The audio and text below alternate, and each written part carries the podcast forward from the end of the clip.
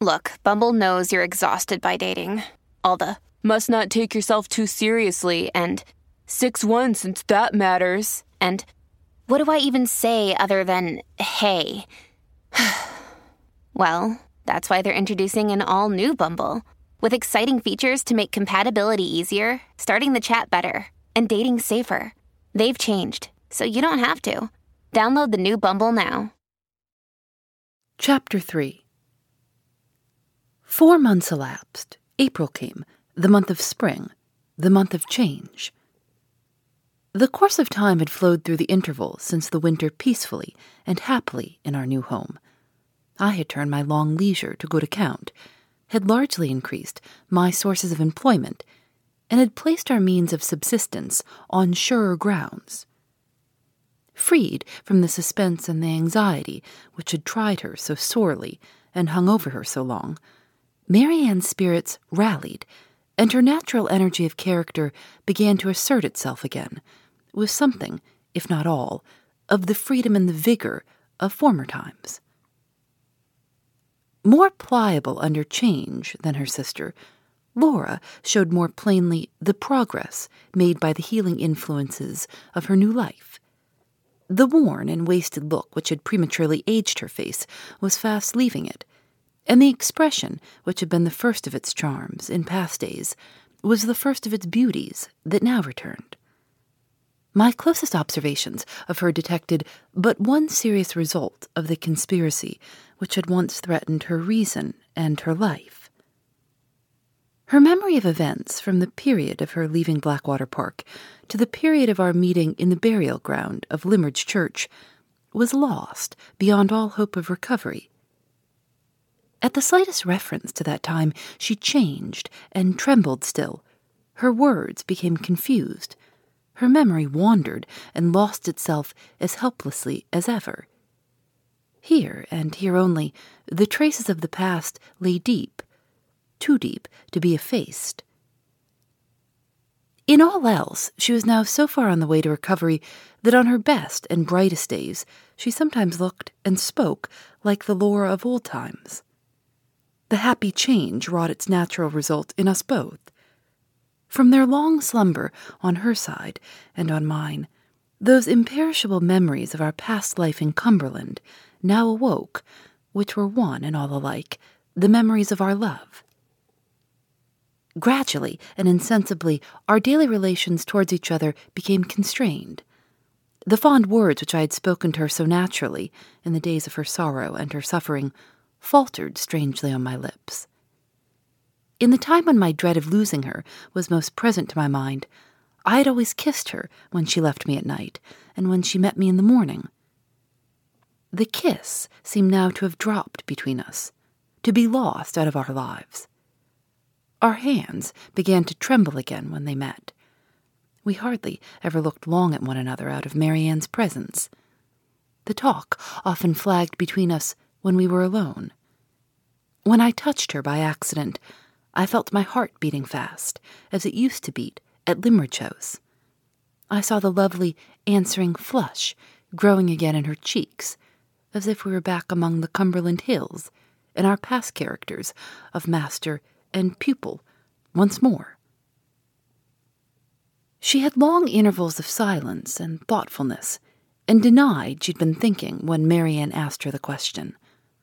I surprised myself one day, neglecting my work, to dream over the little watercolor portrait of her, which I had taken in the summer house where we first met, just as I used to neglect Mr. Fairlie's drawings, to dream over the same likeness, when it was newly finished in the bygone time. Changed as all the circumstances now were, our position towards each other in the golden days of our first companionship seemed to be revived with the revival of our love it was as if time had drifted us back on the wreck of our early hopes to the old familiar shore. To any other woman, I could have spoken the decisive words which I still hesitated to speak to her. The utter helplessness of her position, her friendless dependence on all the forbearing gentleness that I could show her, my fear of touching too soon some secret sensitiveness in her which my instinct as a man might not have been fine enough to discover. These considerations, and others like them, kept me self distrustfully silent. And yet I knew that the restraint on both sides must be ended, that the relations in which we stood towards one another must be altered in some settled manner for the future, and that it rested with me, in the first instance, to recognize the necessity for a change. The more I thought of our position, the harder the attempt to alter it appeared, while the domestic conditions on which we three had been living together since the winter remained undisturbed. I cannot account for the capricious state of mind in which this feeling originated, but the idea nevertheless possessed me that some previous change of place and circumstances, some sudden break in the quiet monotony of our lives, so managed as to vary the home aspect under which we had been accustomed to see each other, might prepare the way for me to speak and might make it easier and less embarrassing for Laura and Marian to hear. With this purpose in view, I said one morning that I thought we'd all earned a little holiday and a change of scene. After some consideration, it was decided that we should go for a fortnight to the seaside. On the next day, we left Fulham for a quiet town on the south coast. At that early season of the year, we were the only visitors in the place. The cliffs, the beach, and the walks inland were all in the solitary condition which was most welcome to us. The air was mild. The prospects over hill and wood and down were beautifully varied by the shifting April light and shade. And the restless sea leapt under our windows as if it felt, like the land, the glow and freshness of spring. I owed it to Marian to consult her before I spoke to Laura and to be guided afterwards by her advice. On the third day from our arrival, I found a fit opportunity of speaking to her alone. The moment we looked at one another, her quick instinct detected the thought in my mind before I could give it expression. With her customary energy and directness, she spoke at once, and spoke first. You were thinking of that subject which was mentioned between us on the evening of your return from Hampshire, she said, I have been expecting you to allude to it for some time past. There must be a change in our little household, Walter. We cannot go on much longer as we are now. I see it as plainly as you do, as plainly as Laura sees it, though she says nothing. How strangely the old times in Cumberland seem to have come back. You and I are together again, and the one subject of interest between us is Laura once more. I could almost fancy that this room is the summer house at Limmeridge, and that those waves beyond us are beating on our seashore. I was guided by your advice in those past days, I said, and now, Marian, with reliance tenfold greater, I will be guided by it again.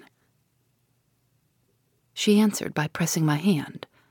I saw that she was deeply touched by my reference to the past.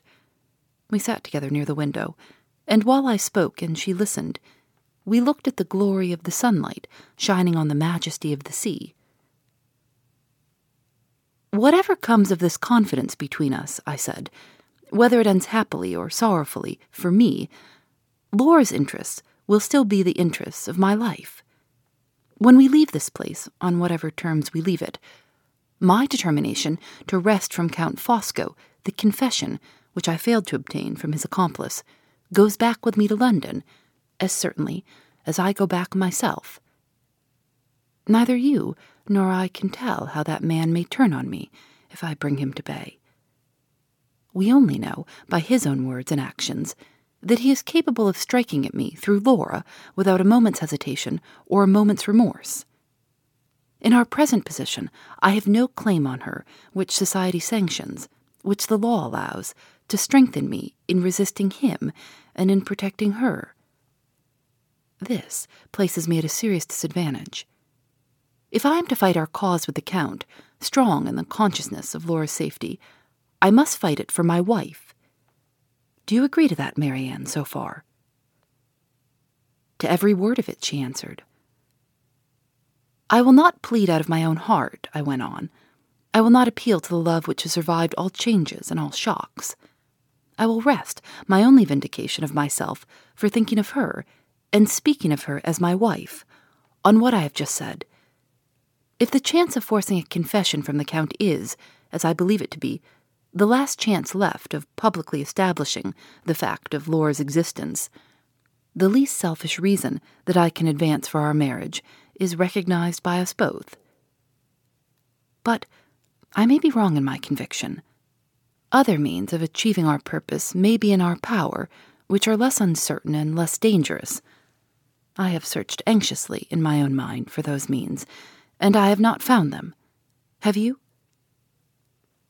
No, I have thought about it too, and thought in vain. In all likelihood, I continued, the same questions have occurred to you in considering this difficult subject, which have occurred to me. Ought we to return with her to Limmeridge, now that she is like herself again, and trust to the recognition of her by the people of the village, or by the children at the school? Ought we to appeal to the practical test of her handwriting? Suppose we did so. Suppose the recognition of her obtained and the identity of the handwriting established. Would success in both those cases do more than supply an excellent foundation for a trial in a court of law? Would the recognition and the handwriting prove her identity to Mr. Fairlie and take her back to Limmeridge House, against the evidence of her aunt, against the evidence of the medical certificate, against the fact of the funeral and the fact of the inscription on the tomb? No. We could only hope to succeed in throwing a serious doubt on the assertion of her death a doubt which nothing short of a legal inquiry can settle. I will assume that we possess, what we have certainly not got, money enough to carry this inquiry on through all its stages. I will assume that Mr. Fairlie's prejudices might be reasoned away, that the false testimony of the Count and his wife, and all the rest of the false testimony, might be confuted, that the recognition could not possibly be ascribed to a mistake between Laura and Anne Catherick or the handwriting be declared by our enemies to be a clever fraud. All these are assumptions which, more or less, set plain probabilities at defiance. But let them pass, and let us ask ourselves what would be the first consequence or the first questions put to Laura herself on the subject of the conspiracy. We know only too well what the consequence would be, for we know that she has never recovered her memory of what happened to her in London. Examine her privately, or examine her publicly. She is utterly incapable of assisting the assertion of her own case. If you don't see this, Marian, as plainly as I see it, we will go to Limmeridge and try the experiment tomorrow. I do see it, Walter. Even if we had the means of paying all the law expenses, even if we succeeded in the end, the delays would be unendurable. The perpetual suspense, after what we have suffered already, would be heartbreaking. You are right about the hopelessness of going to Limmeridge. I wish I could feel sure that you are right also in determining to try that last chance with the Count. Is it a chance at all? Beyond a doubt, yes. It is the chance of recovering the lost date of Laura's journey to London. Without returning to the reasons I gave you some time since, I am still as firmly persuaded as ever that there is a discrepancy between the date of that journey and the date on the certificate of death. There lies the weak point of the whole conspiracy. It crumbles to pieces if we attack it in that way, and the means of attacking it are in possession of the Count. If I succeed in wresting them from him, the object of your life and mine is fulfilled. If I fail, the wrong that Laura has suffered will, in this world, never be redressed. Do you fear failure yourself, Walter? I dare not anticipate success, and for that very reason, Marian, I speak openly and plainly, as I have spoken now. In my heart and my conscience, I can say it. Laura's hopes for the future are at their lowest ebb. I know that her fortune is gone. I know that the last chance of restoring her to her place in the world lies at the mercy of her worst enemy, of a man who is now absolutely unassailable and who may remain unassailable to the end. With every worldly advantage gone from her, with all prospect of recovering her rank and station more than doubtful, with no clearer future before her than the future which her husband can provide, the poor drawing master may harmlessly open his heart at last. In the days of her prosperity, Marian, I was only the teacher who guided her hand. I ask for it in her adversity as the hand of my wife. Marian's eyes met mine affectionately. I could say no more. My heart was full, my lips were trembling. In spite of myself, I was in danger of appealing to her pity. I got up to leave the room. She rose at the same moment, laid her hand gently on my shoulder, and stopped me. Walter, she said, I once parted you both for your good and for hers. Wait here, my brother. Wait, my dearest, best friend, till Laura comes and tells you what I have done now. For the first time since the farewell morning at Limmeridge, she touched my forehead with her lips. A tear dropped on my face as she kissed me. She turned quickly, pointed to the chair from which I had risen, and left the room. I sat down alone at the window to wait through the crisis of my life. My mind in that breathless interval felt like a total blank. I was conscious of nothing but a painful intensity of all familiar perceptions. The sun grew blinding bright. The white seabirds chasing each other far beyond me seemed to be flitting before my face. The mellow murmur of the waves on the beach was like thunder in my ears. The door opened, and Laura came in alone. So she had entered the breakfast room at Limmeridge House on the morning when we parted. Slowly and falteringly, in sorrow and in hesitation, she had once approached me. Now she came with the haste of happiness in her feet, with the light of happiness radiant in her face. Of their own accord, those dear arms clasped themselves round me, of their own accord, the sweet lips came to meet mine. My darling, she whispered, we may own we love each other now. Her head nestled with a tender contentedness on my bosom. Oh, she said innocently, I am so happy at last. Ten days later, we were happier still. We were married. Phoebe Reads a Mystery is recorded in the studios of North Carolina Public Radio, WUNC.